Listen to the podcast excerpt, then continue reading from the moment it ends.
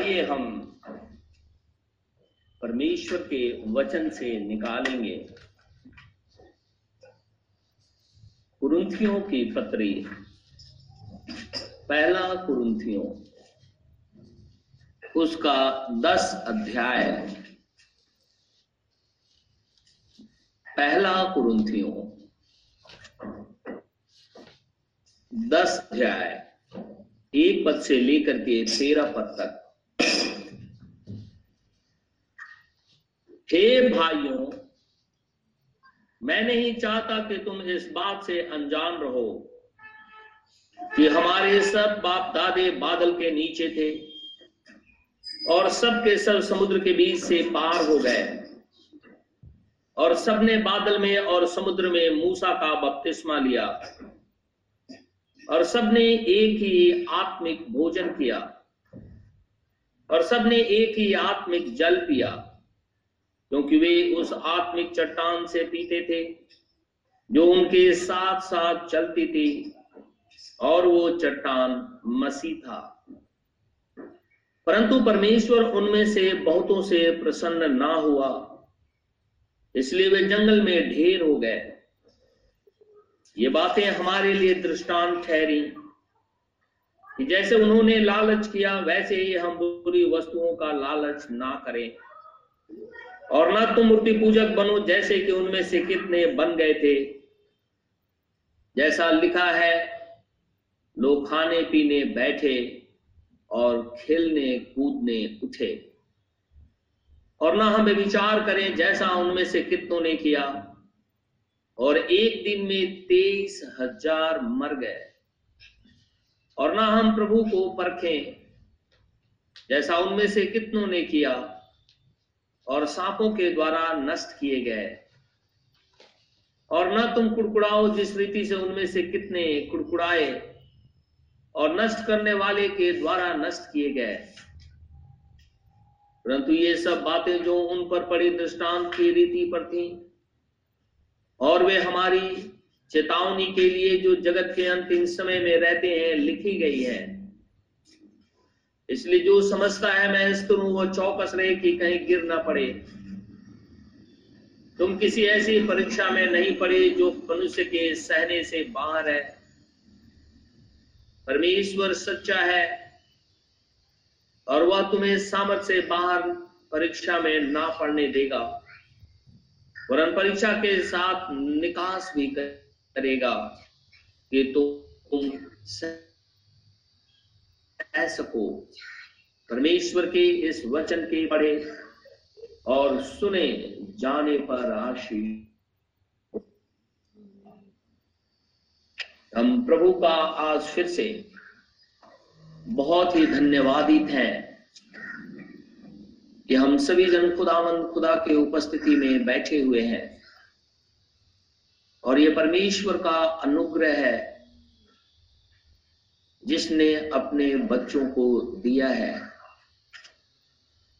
क्योंकि तो कोई भी व्यक्ति परमेश्वर की उपस्थिति में तब तक नहीं बैठ सकता जब तक ये खुदावन खुदा उसे ना बुलाए। परमेश्वर की बुलाहट की वजह से ही हम परमेश्वर की उपस्थिति में बैठे हुए हैं। इसलिए परमेश्वर का ही नाम मुबारक हो।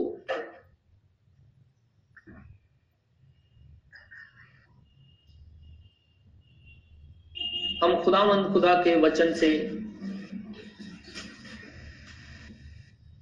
माउंटेन के विषय में बातचीत कर रहे हैं कि परमेश्वर ने सबसे पहले अब्राहम को मोरिया पहाड़ पे बुलाया, जहाँ बलिदान होता है। और सारे बलिदान उसी पहाड़ पे चढ़ाए जाते हैं। और अब्राहम ने वहाँ एक वेदी बनाई, और उस वेदी का नाम यहोवा ईरे रखा।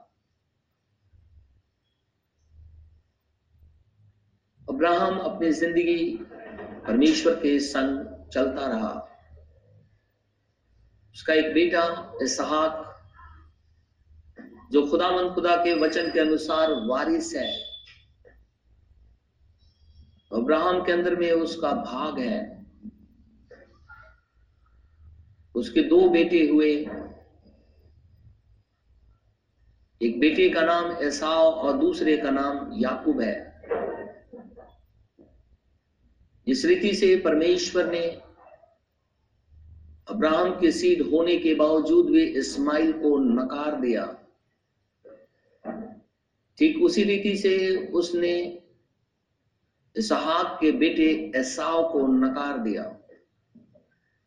ये दोनों आशीष के कारण तो हुए, लेकिन वारिस नहीं हुए। और याकूब के भी बारह बेटे हुए। और याकूब जब अपने सारे अधिकार ऐसाओ से ले लिए, यहाँ तक कि पैलौठेपन का तो वो ऐसाओ से डर करके भागा और अपने मामा लबान के पास चला गया। लेकिन याकूब की इस जर्नी के अंदर में जब रात के समय वो जंगल में सो रहा था एक पहाड़ पर, और बहुत से पत्थरों में से एक पत्थर लेकर अपने सिर के तकिए बनाकर रख लिए। खुदावन, खुदा ने उसे दर्शन दिया, और याकूब ने देखा कि यहाँ से एक सीढ़ी लगी है स्वर्ग तक। स्वर्गदूत उतरते हैं और चढ़ते हैं। और परमेश्वर ने स्वर्ग से आवाज़ लगाई, मैं तेरे दादा अब्राहम का, तेरे पिता इसहाक का और तेरा खुदावन खुदा हूँ प्रभु परमेश्वर हूँ मैं। तेरी उपस्थिति में चल। मैं तुझे बहुत आशीष दूँगा। तेरे बाल बच्चों को बढ़ाऊँगा और तुम्हें इसी भूमि में लेकर के आऊँगा। याकूब जाग उठा। भयभीत हो गया। वो कहने लगा, ये हाउस ऑफ़ गॉड है। जो हमने पिछले संदेश में इसे सुना है। और उसने पत्थर उठा करके खड़ा किया, एक पिलर बना। उसके सिर के ऊपर में तेल डाल दिया और कहने लगा, मैं तेरे से वाचा मानता हूँ। अगर मेरी पूरी जर्नी के अंदर में, अगर तू मुझे वापस इसी देश में लेकर के आएगा, इसी कनान की भूमि में लेकर के आएगा, इसी मोरिया पहाड़ पे लेकर के आएगा, इसी बलिदान के स्थान में लेकर के आएगा तो मैं सारे दसवांश तो उस खुदावन, खुदा को दूँगा। समय पूरा होने पर याकूब अपनी दोनों पत्नी लिया और राहेल को लेकर के और अपने ग्यारह बच्चों के साथ अपनी पूरी धन संपत्ति नौकरों के संग पदन राम से चल करके कनान की भूमि में आना चाहा। लेकिन वो अपने भाई से डरता था। लेकिन खुदावंद खुदा से उसने जो वाचा बांधी थी परमेश्वर की पूरी रात दुहाई देने लगा, तू मुझे आशीष दे। तूने वायदा किया है कि मैं तुझे इस भूमि में लेकर के आऊँगा। तो मैं इस भूमि के अंदर में आ गया, लेकिन मैं अपने भाई से भयभीत हूँ। क्योंकि वो चार सौ शूर वीरों को लेकर के मेरे से मिलने को आता है। कहीं ऐसा ना हो कि वो मुझे, मेरे बाल बच्चों मेरी पत्नियों को मार डाले। इसलिए तू मुझे आशीष दे। वो मलयुद्ध करता रहा। अर्थात पूरी रात खुदावन खुदा के सामने रहा और परमेश्वर को चिल्लाता रहा। कौ फटने से पहले भोर के समय में खुदा ने उसके जंगा नस को छुआ और चढ़ गया। और परमेश्वर ने कहा, तेरा नाम क्या है? उसने बोला, याकूब। कहा, आज के बाद तेरा नाम याकूब नहीं, इज़राइल होगा। याकूब का नाम खुदावंद खुदा ने इज़राइल रख दिया। और आज जो इज़राइल देश के अंदर में पाए जाते हैं, वो इज़राइल के बेटे और बेटियाँ हैं, उसके वंशज हैं, अर्थात याकूब के। और जब खुदावंद खुदा ने याकूब को बल दिया उसने हिम्मत करके अपने भाई ऐसाओ से मिला। और जब ऐसाओ से मिला तो याकूब ऐसाओ के सामने सात बार भूमि पर झुक करके दंडवत किया। बहुत से भाई और बहन कभी ये सवाल करते हैं कि क्या किसी व्यक्ति के पैर छूने चाहिए या नहीं? क्योंकि जब हम किसी के पैर छूते हैं तो हमें उसके पैर के साथ में झुकना पड़ता है, दंडवत करना पड़ता है। बहुतों का मानना है, ऐसा नहीं होना चाहिए। हम खुदा के सामने केवल झुकते हैं। ये बात ठीक है। उन दोनों में लेकिन अंतर है। हम खुदामंद खुदा के सामने झुकते हैं और उसकी वर्शिप करते हैं, उसकी पूजा करते हैं, उसकी आराधना करते हैं और उसे सृष्टि करता उद्धार करता प्रभु परमेश्वर जान के ग्रहण करते हैं। लेकिन अगर किसी और के सामने झुकते हैं तो वो केवल ग्रीटिंग्स है, केवल आदर है। उसके प्रति उसे हम प्रभु उद्धार करता मुक्तिदाता, चंगा करने वाला सृष्टि करता हम नहीं मानते। हम केवल ग्रीटिंग्स करते हैं, उसे अभिवादन करते हैं, सलाम करते हैं। जिस रीति से आज इज़राइल के मध्य में या बहुत से चर्चेस के अंदर में बहनें जब गले में मिलती हैं, एक दूसरे को किस करती हैं, भाई जब मिलते हैं, हाथ मिलाते हैं, बहुत से पैर छूते हैं। ये सब ग्रीटिंग्स है। ये वर्शिप नहीं है। ईश्वर जान करके उसकी वर्शिप नहीं की गई। अगर उसे ईश्वर जान करके वर्शिप अगर हम मानते हैं तो हमें यह भी मानना पड़ेगा कि याकूब जो खुदावन खुदा से बातचीत करता था, परमेश्वर के साथ में पूरी रात लगा रहा, स्वर्गदूतों का दल वहाँ पे खड़ा हुआ था खुदामन खुदा खड़ा था। इससे पहले कि याकूब का जन्म हो, बाइबल कहती है, परमेश्वर ने उसे चुन लिया था।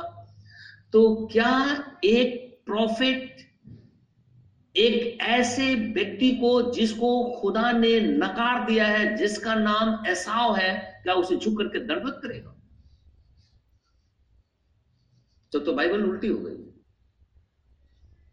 ये गलत हो जाएगा। लेकिन केवल उसने उसे अभिवादन किया, सलाम किया। एक वर्ष हम निकालेंगे जेनेसिस चैप्टर उत्पत्ति की पुस्तक, पैतीस अध्याय। उत्पत्ति की पुस्तक। उसका तैतीस अध्याय।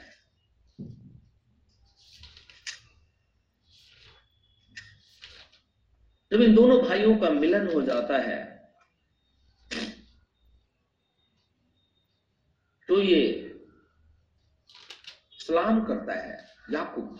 एक चुना हुआ, एक प्रॉफिट खुदावन खुदा का प्यारा जिसका नाम खुदा ने बदल दिया और दर्शन देकर के बातचीत कर रहा है।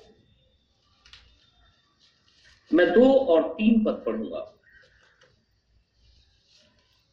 ताकि हम अपने घरों में पढ़ लेंगे। और उसने सबसे आगे लड़कों समेत दासियों को, ये दोनों को मिलन हो रहा है, तब की घटना है। और उसने सबसे आगे लड़कों समेत दासियों को उसके पीछे लड़कों समेत लिया को और सबके पीछे राहल और यूसुफ को रखा। और आप उन सबके आगे बढ़ा और सात बार भूमि पर गिर के दंडवत की और अपने भाई के पास पहुँचा। ऐसा जिसको खुदावन खुदा ने नकार दिया था, उसको एक एनोइंटेड अभिषिक्त ने सात बार झुक करके दंडवत किया।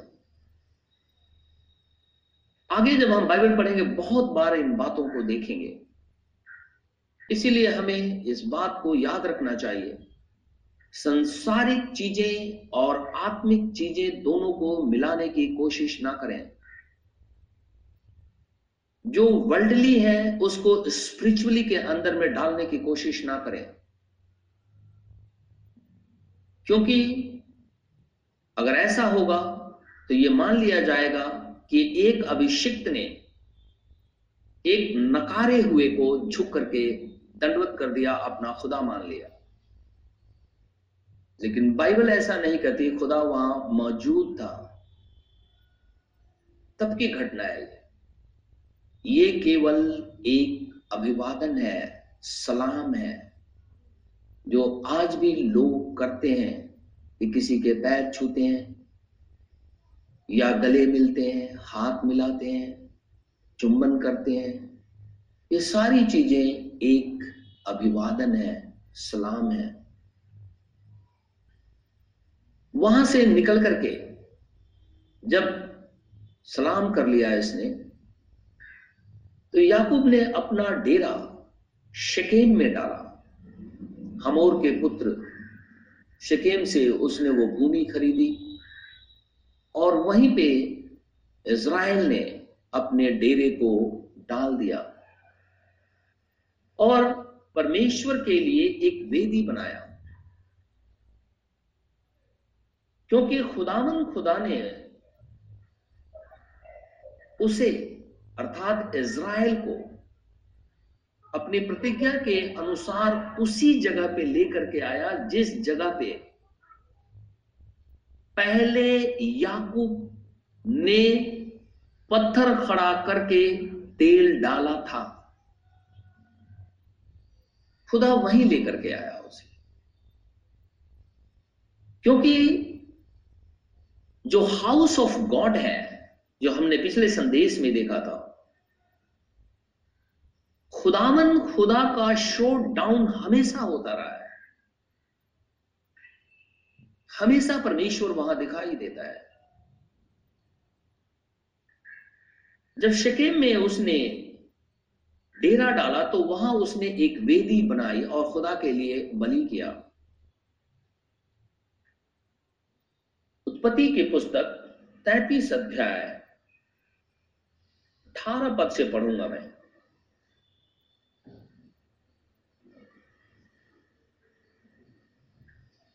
याकूब जो पतन राम से आया था, उसने कनान देश के शकेम नगर के पास कुशल छेम से पहुंचकर नगर के सामने डेरे खड़े किए और भूमि के जिस खंड पर उसने अपना तंबू खड़ा किया, उसको उसने शकेम के पिता हमोर के पुत्रों के हाथ से एक सौ कसीतों में मोल लिया। वहाँ उसने एक वेदी बनाकर उसका नाम एल, एलोहे इज़राइल रखा, जिसका अर्थ होता है परमेश्वर इज़राइल का परमेश्वर है। खुदावन खुदा के लिए याकूब ने एक वेदी बनाया, क्योंकि तो परमेश्वर उसे सारे संकटों से छुटकारा दिया था। और उसके भाई ऐसाव के मन को भी बदला था ताकि वो याकूब की हानि ना करे। इसलिए उसने एक वेदी बनाई और उस वेदी का नाम रखा एल, एलोहे इज़राइल, अर्थात परमेश्वर, इज़राइल का परमेश्वर। वहीं पे वो रहने लगा। उसकी एक बेटी थी, दीना। उसको ये शकेम के जो हमोर का पुत्र था, उसको साथ उसने विचार कर दिया। देखिए, खुदा मौजूद है। प्रॉफिट की बेटी के साथ हमोर के पुत्र शकेम ने विचार कर दिया याकूब के बेटों ने इन सबको मार डाला। सारी घटना का बयान है। चौतीस अध्याय में हम उसे पढ़ लेंगे। जब सारे लोगों को याकूब जो इज़राइल कहलाता है, उसके बेटों ने मार डाला। तब परमेश्वर याकूब से कहने लगा, इस नगर से बाहर निकल जाओ। उत्पत्ति की पुस्तक, पैतीस अध्याय। पढ़ेंगे हम। तब परमेश्वर ने याकूब से कहा यह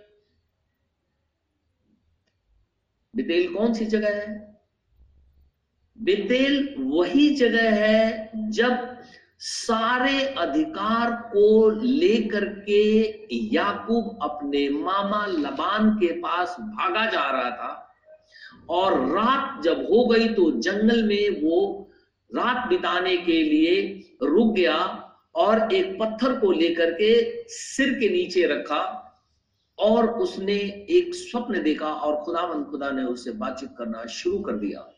और उस जगह का नाम याकूब ने बेतेल रखा था। पहले उसका नाम लूज था, जो हम पिछले संदेश में सुन चुके हैं।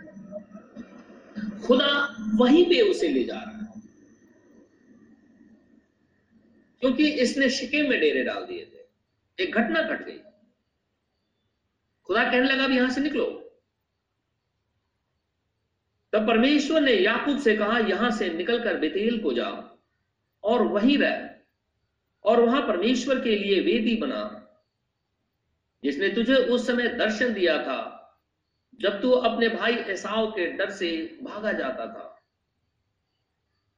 तब याकूब ने अपने घराने और उन सबसे भी जो उसके संग थे कहा, तुम्हारे बीच में जो पराये देवता हैं, उन्हें निकाल फेंको। और अपने अपने को शुद्ध करो और अपने वस्त्र बदल डालो और आओ, हम यहाँ से निकलकर बेतेल को जाएँ।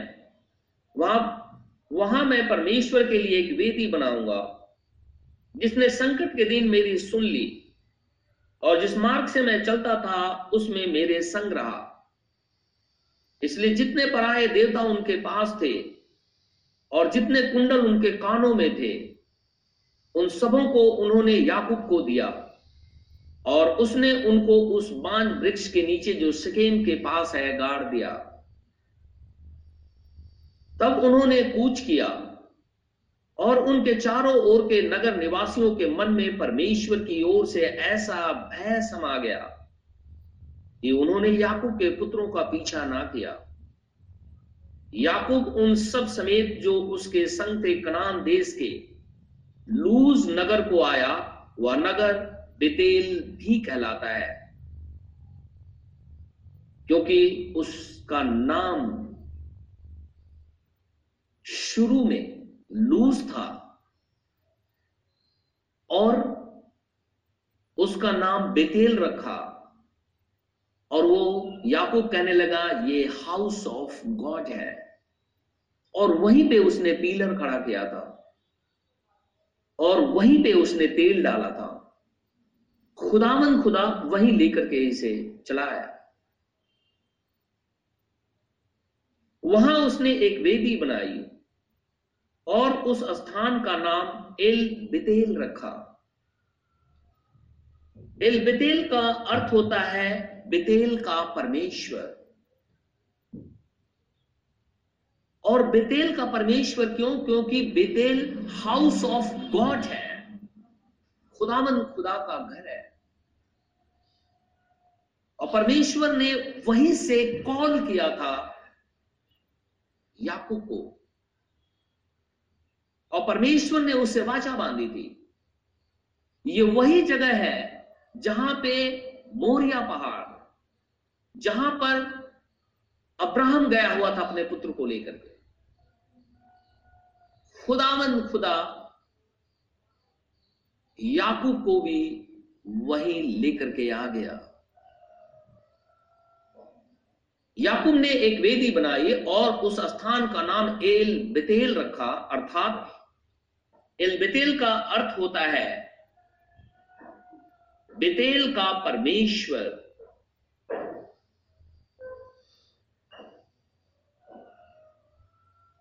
खुदावन खुदा कहता है, क्योंकि जब वह अपने भाई के डर से भागा जाता था तो परमेश्वर उस पर वही प्रकट हुआ था।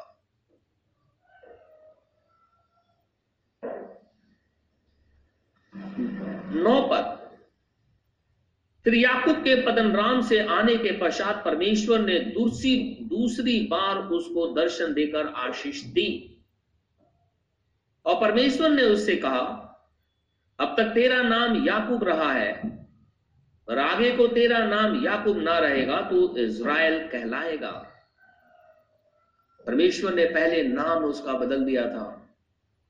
दूसरी बार उसे उसने दर्शन दिया, और खुदा ने फिर से उसे जताया,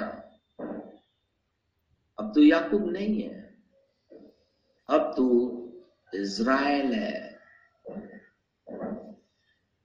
फिर परमेश्वर ने उससे कहा, मैं सर्वशक्तिमान परमेश्वर हूँ। जब ये रेसलिंग कर रहा था, पूरी रात घुटने पे परमेश्वर को पुकार रहा था। जब याकूब ने पूछा था, तेरा नाम क्या है? परमेश्वर ने कहा, तू मेरा नाम क्यों पूछता है? लेकिन जब खुदा फिर से उसे वहीं, उसी स्थान में लेकर के आया। तो उसे दर्शन देकर के कह रहा है, मैं सर्वशक्तिमान परमेश्वर हूँ। तू फूले, फले और बढ़े। और तुझसे एक जाति वरन जातियों की एक मंडली भी उत्पन्न होगी। और तेरे वंश में राजा उत्पन्न होंगे। और जो देश मैंने अब्राहम और इसहाक को दिया है, वही देश तुझे देता हूँ। और तेरे पीछे तेरे वंश को भी दूँगा। तो परमेश्वर उस स्थान में, जहाँ उसने याकूब से बातें की, उसके पास से ऊपर चढ़ गया। और जिस स्थान में परमेश्वर ने याकूब से बातें की, वहाँ याकूब ने पत्थर का एक खंबा खड़ा किया। और उस पर अर्घ देकर तेल डाल दिया। जहाँ परमेश्वर ने याकूब से बातें की, उस स्थान का नाम उसने बितेल रखा। वापस उसी स्थिति के अंदर में हम वापस इज़राइल उसी स्थिति के अंदर में है, क्योंकि परमेश्वर की, परमेश्वर का ये वायदा था कि मैं तुझे इसी स्थान में लेकर के आऊँगा और खुदावन खुदा ने सारी चीज़ों को दिखा करके और फिर से उसे जताया ये हाउस ऑफ़ गॉड है। क्योंकि सारे बलिदान यहीं पे हैं। इसी पहाड़ के ऊपर में परमेश्वर उपाय भी करता है। ये एल लोहे इज़राइल है। परमेश्वर, इज़राइल का परमेश्वर। ये बितेल का परमेश्वर है, एल बितेल। और उसने फिर से उन खंभों को खड़ा करके एक पत्थर उठाया, खड़ा किया, तेल डाला और परमेश्वर की प्रेस की खुदावन, खुदा का जय जयकार किया। और याकूब के बारह बेटे पृथ्वी के ऊपर में बढ़ने लगे। लेकिन एक ऐसा समय आया जबकि कनान देश के अंदर में अकाल पड़ गया। जबकि हाउस ऑफ़ गॉड है। अकाल पड़ गया वहाँ। रोटी खाने को नहीं था। पशु, पक्षी सब मर रहे थे। इज़राइल बूढ़ा हो गया। लेकिन इससे पहले की एक घटना घटे। याकूब जिस बेटे यूसुफ से मोहब्बत करता था, प्यार करता था उसके भाई उससे जलस रखते थे कि क्यों मेरा पिता यूसुफ से मोहब्बत करता है? इसलिए उन्होंने याकूब को कुएँ में फेंक दिया। सॉरी यूसुफ को कुएँ में फेंक दिया। कुएँ में फेंकने के बाद में रुबेन को तरस आया। उसने उससे कुएँ से बाहर निकाला। और मिस्र के एक व्यापारी जा रहा था, उसे बेच दिया। और घर जा करके अपने पिता से कहने लगे, यूसुफ को जंगली जानवरों ने मार दिया है, क्योंकि उनके भाइयों ने एक मन हो करके एक मेमने को वध करके उसका लहू उसके कपड़े पे छिड़क करके उसके पिता को ले जा करके दिखाया। यूसुफ मर गया है। लेकिन खुदावन खुदा यूसुफ से बातें करता था। दर्शन भी देता था। और उसने देखा था कि ग्यारह जो पूले हैं वो झुक करके मुझे दंडवत कर रहे हैं मेरे पूले को। मेरे माँ बाप भाई सब मुझे झुक करके दंडवत कर रहे हैं। दूसरी बार उसने स्वप्न में देखा। याकूब चूँकि प्रॉफिट है, वो कहने लगा था, क्या तेरे माँ बाप भी झुक करके तुझे दंडवत करेंगे? लेकिन वो इस बात को अपने मन में रख लिया। यूसुफ मिस्र देश के अंदर में आ गया। और कनान देश के अंदर में अकाल पड़ गया। परमेश्वर ही उसे मिस्र देश लेकर के आया था। और अंत में हम सारी घटनाओं को जानते हैं। इज़राइल अपने पुत्रों के साथ में मिस्र देश को चला गया। और मिस्र देश के अंदर में जब वो गया तो मिस्र देश के अंदर में एक जगह है गुसेन फिरौन ने इन्हें इसराइलियों को गुसेन में बसने की आज्ञा दे दी। गुसेन के अंदर में ये फलने फूलने लगे। अब सारा इज़राइल मिस्र देश के अंदर में है। क्योंकि खुदावन खुदा ने अब्राहम से यह बात कह दिया था कि तेरे वंश 400 साल तक मिस्र की गुलामी में रहेंगे। और इसलिए ये सारी घटनाएँ घटी। इससे पहले कि इज़राइल और उसके बेटे और बेटियाँ भूखे मरे। परमेश्वर ने मिस्र देश में खाने का उपाय कर दिया था, उसके पुत्र के द्वारा ही। और 400 साल की गुलामी वो मिस्र के अंदर में छेलने लगे।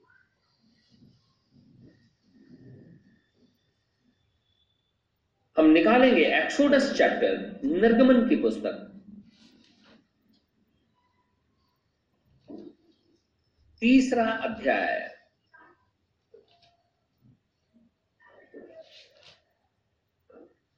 निर्गमन की पुस्तक।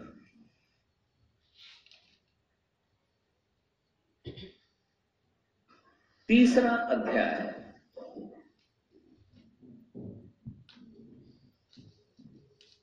मिस्र देश के अंदर में इसराइली रहते थे, वहीं पे लेवीय घराने के अंदर एक बच्चे का जन्म हुआ, जिसका नाम मूसा है।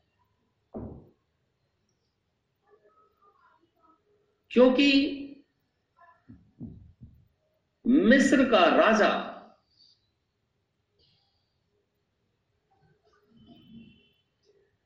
जो फिरौन कहलाता है, उसने ये आज्ञा दिया था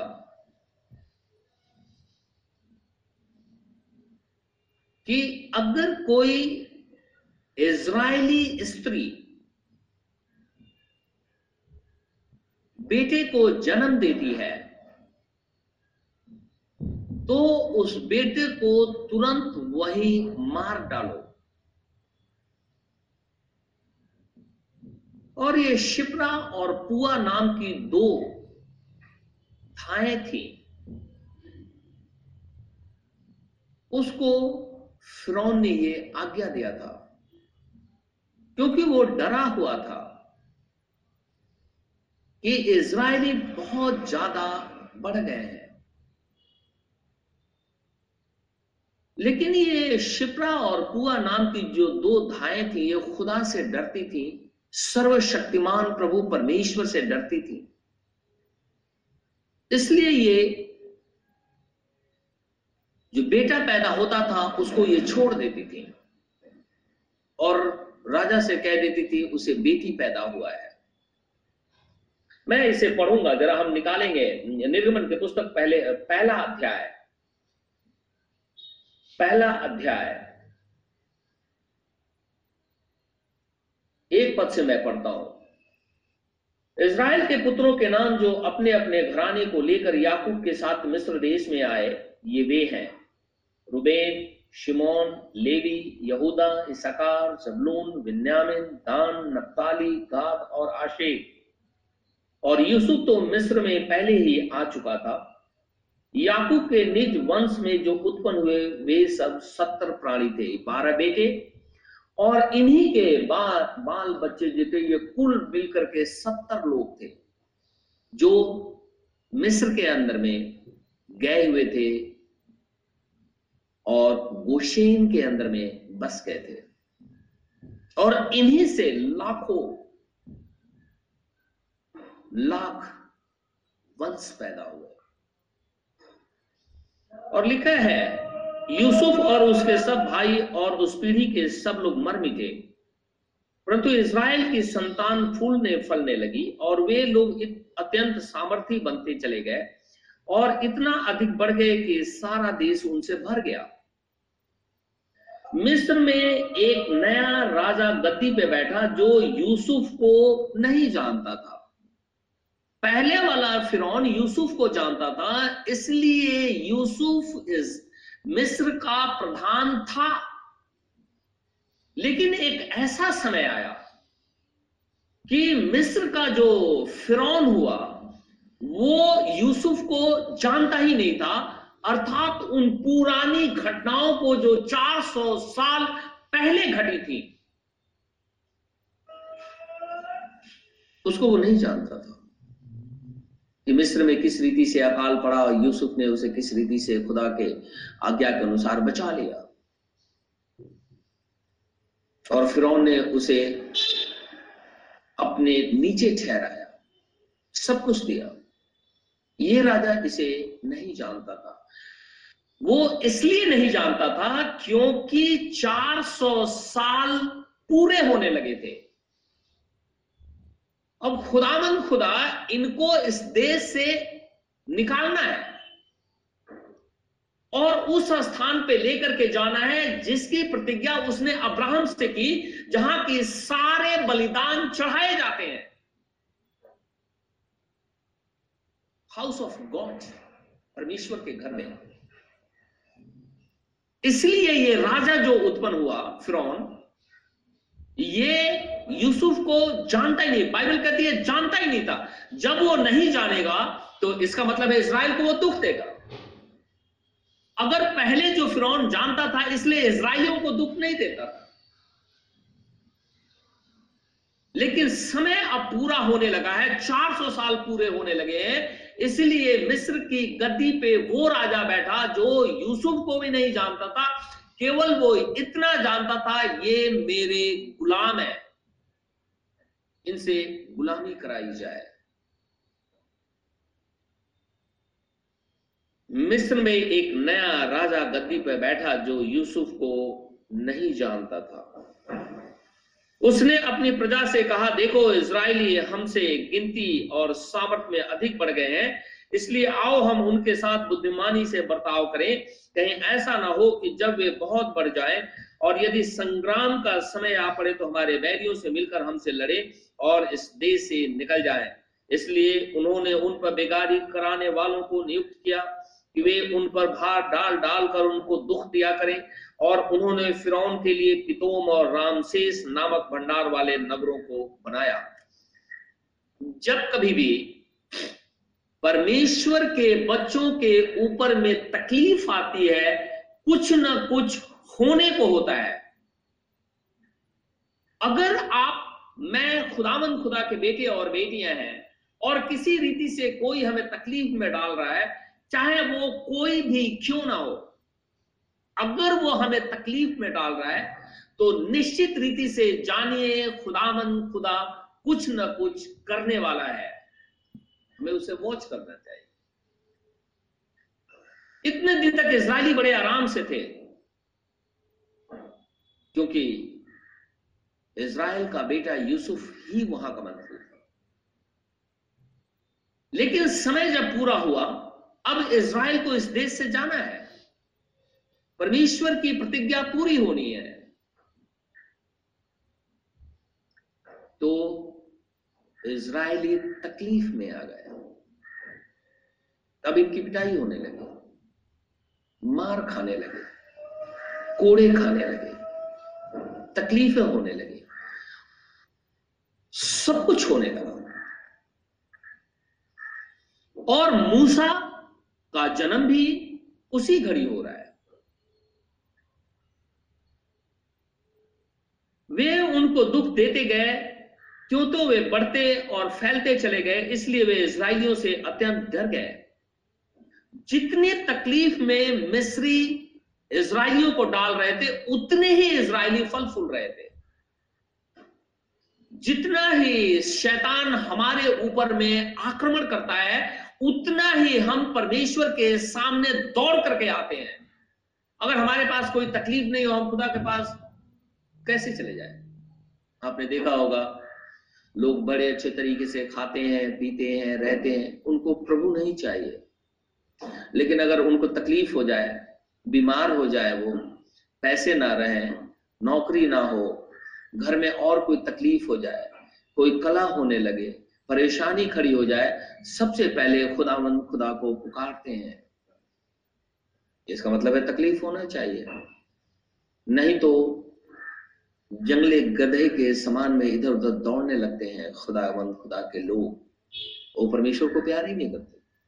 और बाइबल कहती है, खुदा कहता है, जब मैं तुम्हारा पेट भर देता हूँ, तुम बनेले गधे के समान दौड़ते रहते हो हिनहिनाने लगते हो।